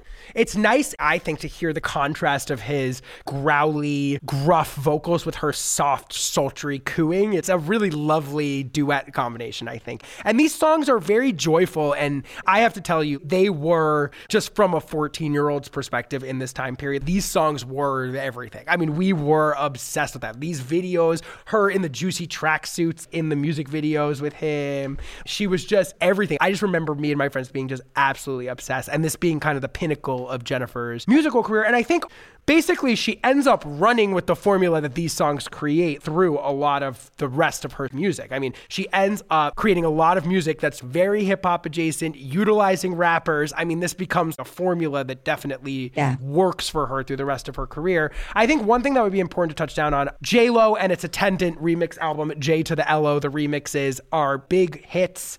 All of the songs that we were speaking about are very successful. I think this is important to sort of pull back and just talk about the celebrity of Jennifer Lopez at this moment because one thing that also happens in the interim between J Lo and the next record is that she starts to date Ben Affleck, another gigantic pop cultural figure. Can you just describe for someone that didn't live through it? I can also help illustrate this for people how big of a freaking star Jennifer Lopez is at this particular moment. How big of a star is J Lo in 2002? I'm thinking who would be the equivalent of J Lo today in terms of female artists. And I don't know that I can think of anyone who was like that. Like Taylor Swift almost in some ways. I was going to say exactly that. I was going to say she would be the equivalent of a Taylor Swift in film. Right. And I'm saying in film because in film she got so big. Right. Because at the same time as all of these songs are happening, she's also continuing, obviously, to have massive success in film. Yeah. It's this double track. Yeah. And what's interesting is that her music, which I think some people must have thought at the time, okay, this is kind of a one album deal, right? Right. Okay, this is going to be a two album deal. And then she's going to go back to her acting. But no, she's doing her acting. And then with the same intensity, she's doing the music. She was so ubiquitous. I don't think there was a bigger celebrity. No, she was humongous. For any of you Gen Zers out there that did not live through this, let me just tell you Jennifer Lopez was that bitch. She was everywhere. She was everything. You would go see her in the movies, and then you would come home and watch TRL, and the videos would be on TRL. And on the drive home, you'd be on the radio and listening to her having three or four hits simultaneously at one time. I mean, it was like Jennifer Lopez mania. And then you'd open a magazine, and she had this massive, hyper covered romance going on with Ben Affleck, which I think people thought is very unexpected. There was nowhere you could turn without seeing her. And the thing that was so fascinating about what she did on her next record, which is 2003's This Is Me Then, is the lead single is the song Jenny from the Block. We can once again talk about her genius branding. So here you have Jenny from the Block, right? Definitely building on the formula from the I'm Real remixes and the Ain't It Funny remix. You've got a definite hip hop oriented slammer featuring the LOX, which were a humongous rap group signed to Puff Daddy at the time. Mm-hmm. The record is, of course, a ode to her realness. We still call her Jenny from the Block to this day. I mean, this is yet another representation of Jennifer sort of like, hey, you think I'm this Hollywood glamour puss, but I'm still the girl that I always was. This is a big theme that we get a lot in Jennifer's music.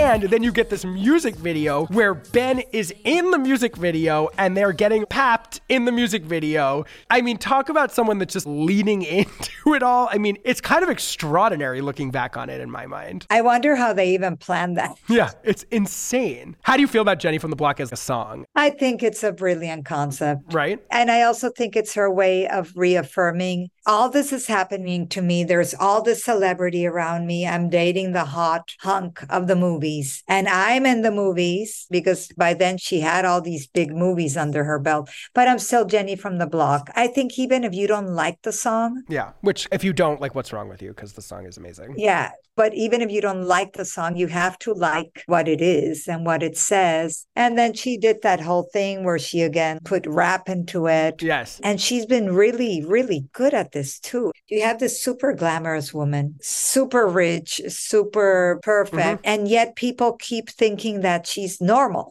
right? It's really, you know what else I was sort of thinking about, Leila, as I was processing this is, you know, I think an important underlayer of this, she has a very, very authentic seeming relationship to hip hop culture. It doesn't feel forced. She works in this milieu. It really is effective. I think it's important to understand now we see the worlds of high end fashion and movie stardom and hip hop as all intertwined. At this time, there was a lot of racism coming from a lot of the world of mainstream fashion towards hip hop culture. Hip hop always like celebrated ideas of high end fashion and whatever, but the high end fashion world was very dismissive and racist towards a lot of hip hop culture at this particular time. There was a lot of separation between the two things. The world of high fashion did not understand at this time that they should be embracing these rappers that are celebrating their brands, and that was the future. That was not clear.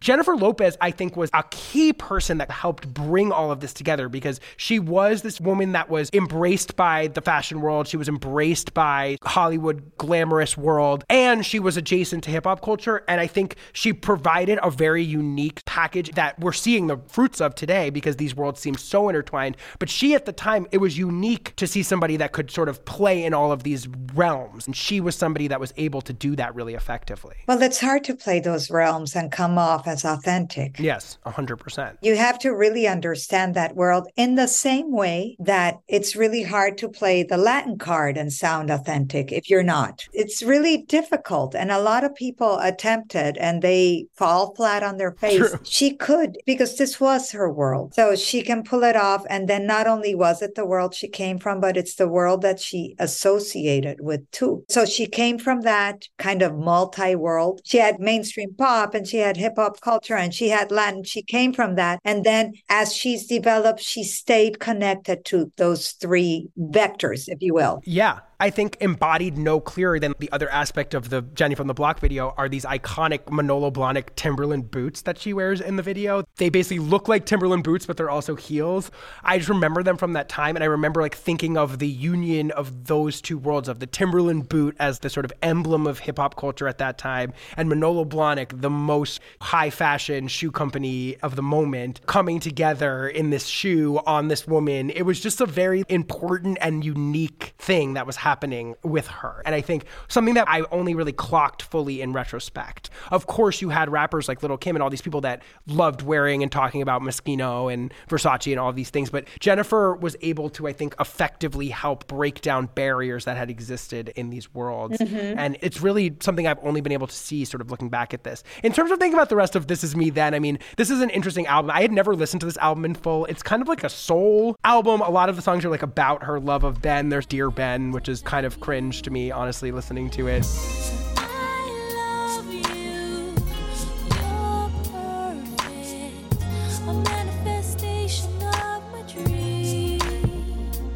There's I'm Glad, of course, which is a little bit of a Latin vibe to it. There's the famous video where she just flash dance and she lets the water out onto herself and she does a dance. Oh my God, yes.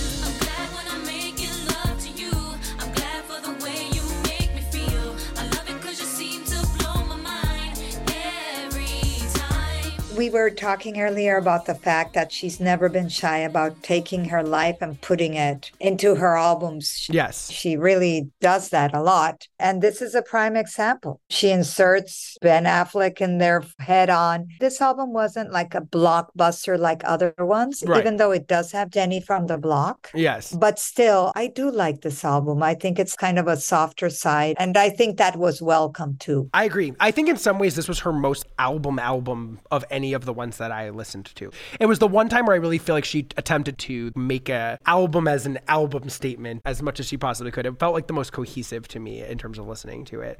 The one other song I want to talk about from This Is Me Then is of course All I Have, which is her duet with LL Cool J, which is obviously like a riff on the I'm Real formula with her and the rapper. Yes.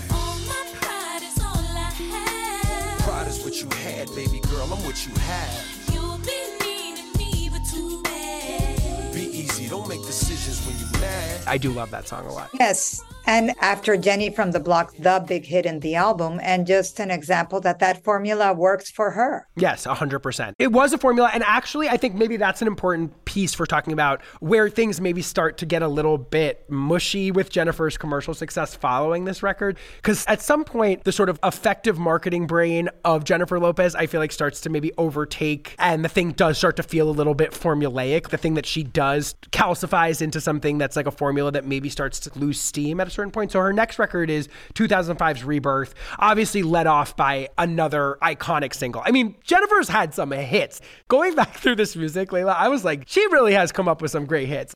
The lead single is Get Right. It's a Rich Harrison produced absolute slammer with that sax solo that will just slam you over the head no matter how many times you hear it. Obviously, Rich Harrison at this time was coming off of Crazy in Love and Amerie's One Thing. So he has a formula where he sort of takes these soul samples with a lot of horns and works them into like a hip hop and R&B sound.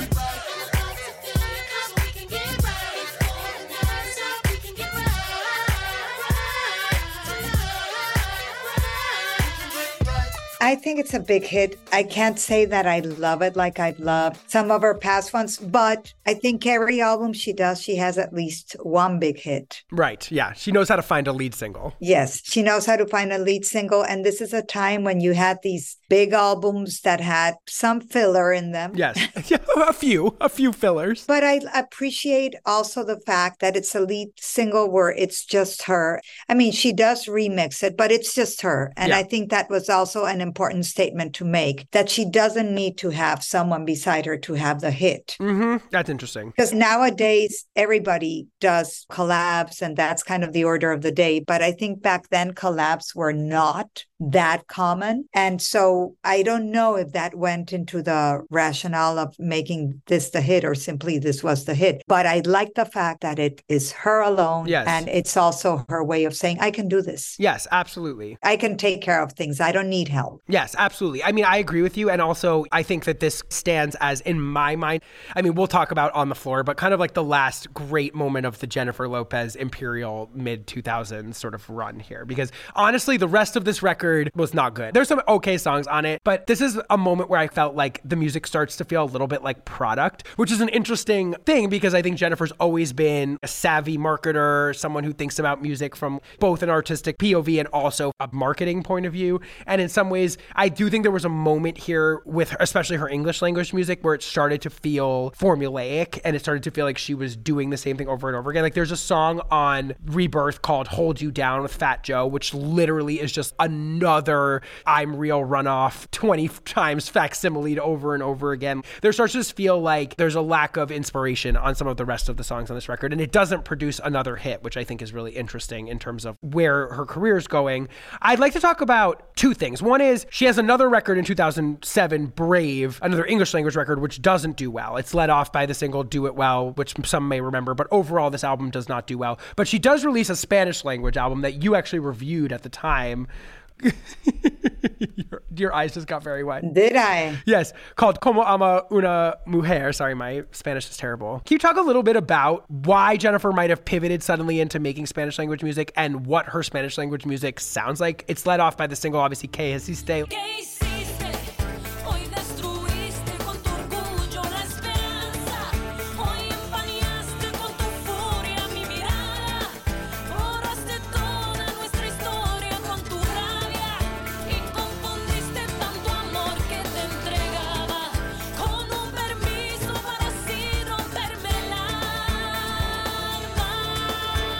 you talk a little bit about Jennifer singing in Spanish at this particular moment? Well, first of all, she was in love with Marc Anthony. Yeah, right. The next great lover has entered the chat. Yes, and he was a producer and a writer on the album. So it makes a lot of sense. And she also worked with Julio Reyes, who was Marc's longtime producer. Yes. And this is someone who's always wanted to explore this Latin side, who's never released a full length Spanish album, but has been releasing songs. Now she's dating Marc, whose big success really has come from the Spanish speaking world. So she releases this album. And I forget, Louie, what did I say in the review? Was I kind or not? You were very, very favorable to it in a way that other critics were not. Hmm, interesting. You thought that the Spanish language songs had given her a vehicle to kind of express sides of herself that didn't come through on the English language music. Well, that stands. I think it's an album that showcases her vocals in a way that I don't think her English language albums do. Yeah. The music here is far more melodic Yeah. and lyrical and traditional. There's no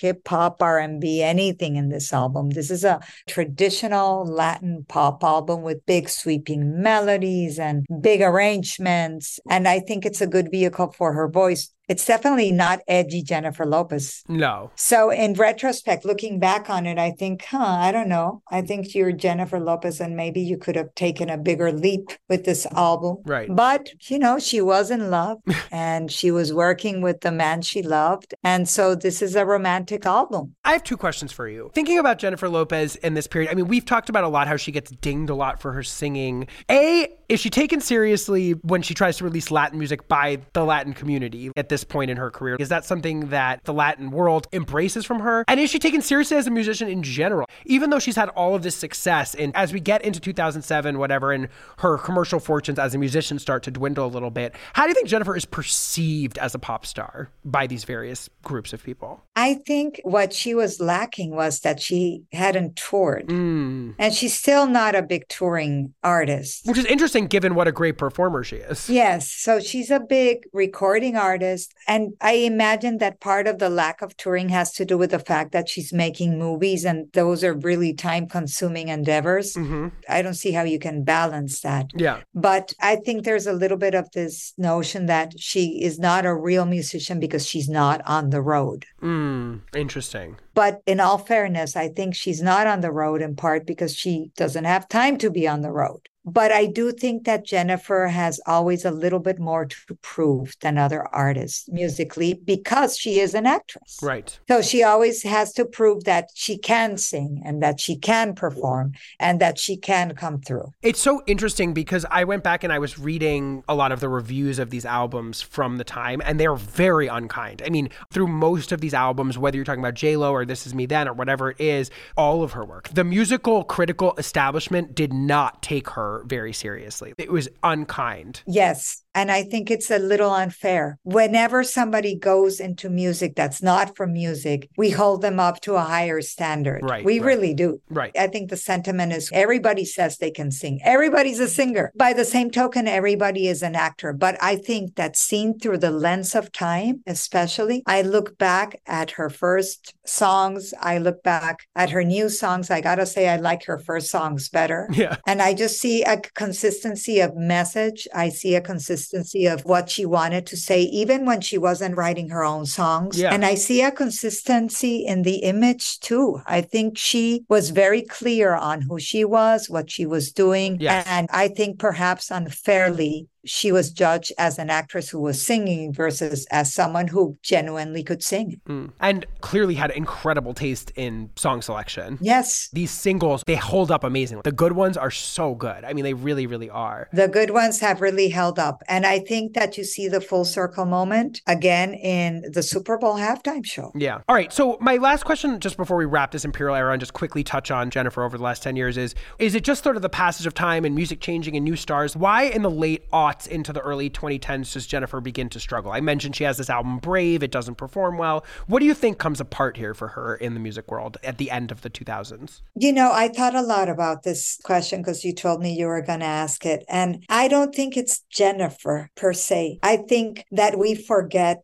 that music and pop culture and celebrity is cyclical. There isn't a single star who has become hugely famous who stays hugely famous for the duration. And And this is the mistake that all new artists make. They think, oh my God, I became a superstar and I will be a superstar forever. Yes. And you're not going to be a superstar forever because someone else is going to come and Right. take that away from you. Right, right. So the challenge is this constant reinvention. What am I going to do to get it back? What am I going to do to get it back? So I think Jennifer, it's not that she did anything wrong. I think she's getting older. Music is different. She's doing different things. She's tried some things that have been less successful than others. But I don't think that it's because she did anything wrong. Right. It's not any faux pas. I just think it's the natural progression Yeah. of pop music. Pop music peaks, and then some, a lucky few, I will say, manage to maintain a certain celebrity. Yes. The vast majority disappear. Yeah, it's true. I was thinking about this question a lot too. And then I was thinking about it in the context of how she was able to mount a comeback in 2011 with On the Floor,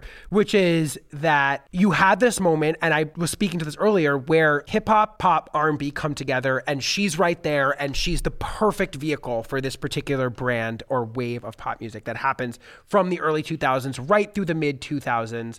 And then by the time you have Rihanna and Lady Gaga and Katy Perry kind of rising up through the ranks, all of a sudden that version of pop kind of goes out and you come into this very distinct era where this pure pop expression of EDM, of dance floor music that dispenses with hip hop largely speaking and is goes back to up tempo European influenced music takes hold as a result of these artists. David Guetta, Calvin Harris, all of these big DJs. There's a big wave change that leaves the formula that Jennifer had kind of milked over and over again in the dust. But what's interesting and speaks to the power of the ongoing Jennifer Lopez sort of infinite versatility is that she's able, after a series of sort of failed comeback attempts, including the song Louboutins, which I will insert a clip of here, which is truly one of the hardest things I've ever had to listen to in my entire life. Not a good song.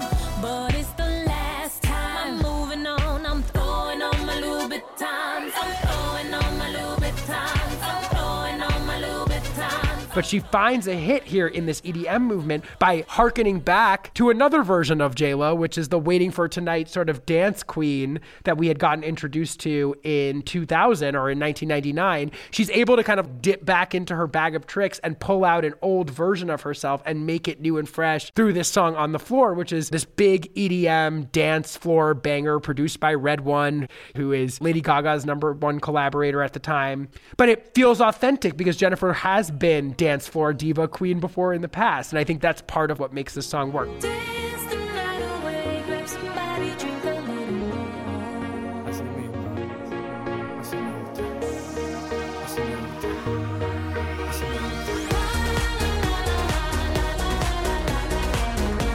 Tonight we gon' be it on the floor. What do you think about On the Floor and how she's able to mount this kind of unexpected comeback in 2011? Well, I think it's everything you said, but A, she hooked up with Pitbull for the song. Right. And he was having a moment. Right. This was Pitbull's Pantheon moment. Yes, exactly. 100%. I'm loose, loose, and everybody knows I get off the train. Baby, it's the truth, the truth. I'm like Inception. I play with your brains, I don't sleep or snooze, snooze. I don't play no games, so don't, don't, don't, don't get it confused, no.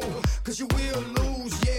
And number two, that song samples Lambada. yes, right. which was another Latin hit. So she also does that little thing she does where it's an EDM moment, it's an EDM song, it's a big pop hit, it's a RedOne, but it has a strong Latin element. Chorando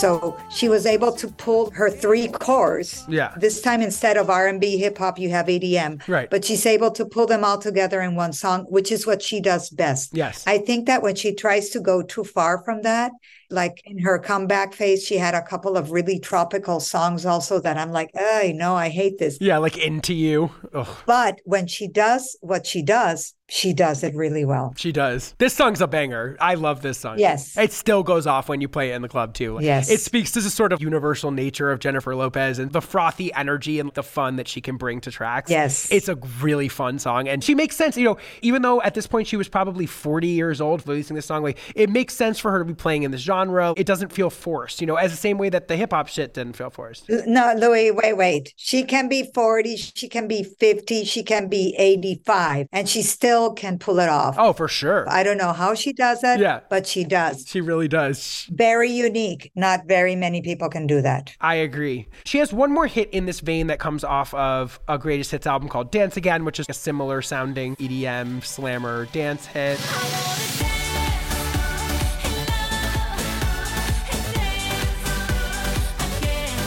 And then over the last 10 years, she's released a lot of music. A lot of it has not appeared on albums. There's been a lot of Lucy singles, both in Spanish and English. She released one more English language album, of course, called AKA, that didn't do particularly well in 2014. Is there anything from the last 10 years of Jennifer Lopez music that you would like to highlight that you just particularly liked? Anything that provides promise of what a new Jennifer Lopez album could sound like? Because she does have a new record on the horizon that's supposedly a sequel to This Is Me Then called This Is Me Now. Is there anything that she's put out over the last 10 years, even things that haven't been particularly successful, that you just like or that stand out to you in any way? I gotta say, I liked Ain't Your Mama. hmm Written by Meghan Trainor, the god, of course. I like that a lot. I like what she did with that. Marry Me, I thought was cute. I won't say that I was enamored of that, but I like that. I like the fact that she did the This Is Me 20th anniversary edition, that she re released that. And I just want to go back to the Super Bowl because it's been two years. Yeah. And we're all waiting for this new album that's supposed to be on the horizon, like you said, and it hasn't come. Yeah. But to me, the Super Bowl was a very revealing Jennifer Lopez moment because she could have simply performed her bangers, perform her hits like everybody does and gone home. And it would have been a great show and it would have been a great spectacle. And she didn't leave it at that. She really took a very bold leap. She tried to make a cultural statement. She tried to make a social statement. Mhm. She had all this messaging in the performance and the Puerto Rican flag and the US flag and immigration. And she was able to do it, I think, elegantly in a way that didn't alienate people. hmm And she also managed to make it all fun Yep. even as she was delivering an important message. And I Mhm. think the fact that she was able to take a song like Let's Get Loud and kind of say, this is important to say right now. Mhm. I thought it was very tasteful. I thought it was very thoughtful. I thought it was very brilliant. And I thought it showed why she still matters.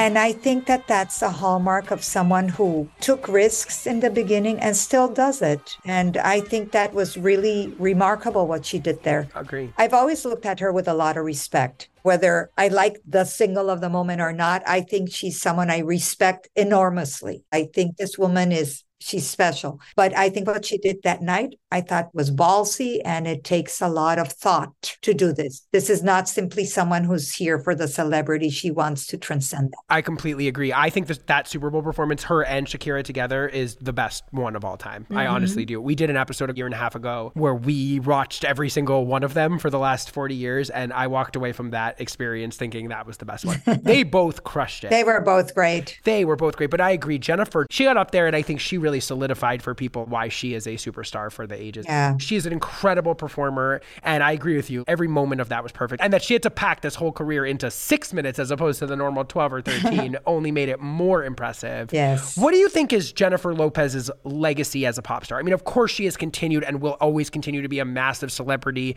She's again back with Ben Affleck. I mean, she's famous as ever in this exact moment. And I think she will always be that way. I mean, I think Jennifer Lopez is one of those people that will be in our lives as pop culture consumers forever. But what do you think is her legacy in the pop space in your mind? I think her legacy in the pop space is, first of all, as a pioneer in bringing Latin music and Latin culture to the mainstream. I Mhm. think she was a very key person in that. And I also think she was a very key person in marrying pop with hip hop. Mm-hmm. I think she was one of the first who really did it convincingly and who really blended those two cultures together. And last but not least, the fact that she's been able to marry film and music I think aspirationally, she's just somebody that multiple generations look to as an example of what's possible. Yeah, I completely agree. I couldn't say it better. And I go back to what I said at the beginning, which is that every star now tries to pull off this multi hyphenate thing, tries to pull off this giant branding exercise. And she invented what a lot of these people are doing. I think there's so many stars right now that stand in her shadow in music and otherwise. And I still don't think there's many that have done it as well or effectively as she has done it. No, there are not. And she is also a great example of the fact that if you want things in this space, you really need to work your ass off. Yeah, it's true. And she's done that. So good for her. She is the American dream in the best form of what that represents, I think. I love you, puppy. I love you, puppy. I love you, love you, love you, puppy. I love you, puppy. I love you, love you, love you, puppy. I love you, puppy. I love you, love you, love you, puppy. Yeah, that's my puppy. I love you, love you, love you, puppy. All right, let's talk about the pop pantheon. If you had to say where you think Jennifer Lopez fits into the pop pantheon, what tier are you putting her in? Well, in my mind, given your very exacting standards in pop music, Yeah.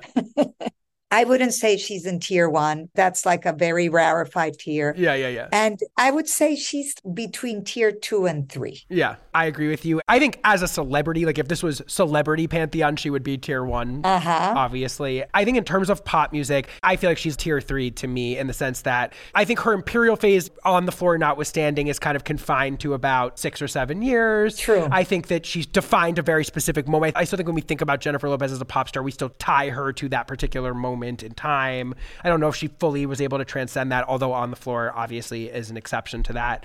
I think she just represents a lot of the things about what this tier three thing means as a pop star. But I think in classic Jennifer form, even confining her to the pop pantheon is hard to do because that's just such a small fraction of who we think of her as. But I think that's where I would put her ultimately is maybe tippy top of tier three. I think that makes sense to me. I'm going to agree with you there. Okay, that sounds great. Last question for you. What is an underrated Jennifer Lopez song, something that we maybe haven't discussed, maybe something from On the Six, because I know you love that album, that the audience should just hear, that you think people should know from Jennifer Lopez that maybe they haven't listened to before? You know what song I love? Yeah. From Jennifer Lopez that we did not talk about, and it's one of her Latin tracks. I'm not sure if she recorded. It's No Me Ames. Okay, yeah, right. Which is actually a remake of an Italian song, if I'm not mistaken. And she did it as a duet with Marc. Yeah. And I think it's beautiful. It is beautiful. I completely agree. So let's go out on No Me Ames. Leila Cobo, thank you so, so much for being on the show. Thank you, Louie. It's been my pleasure. No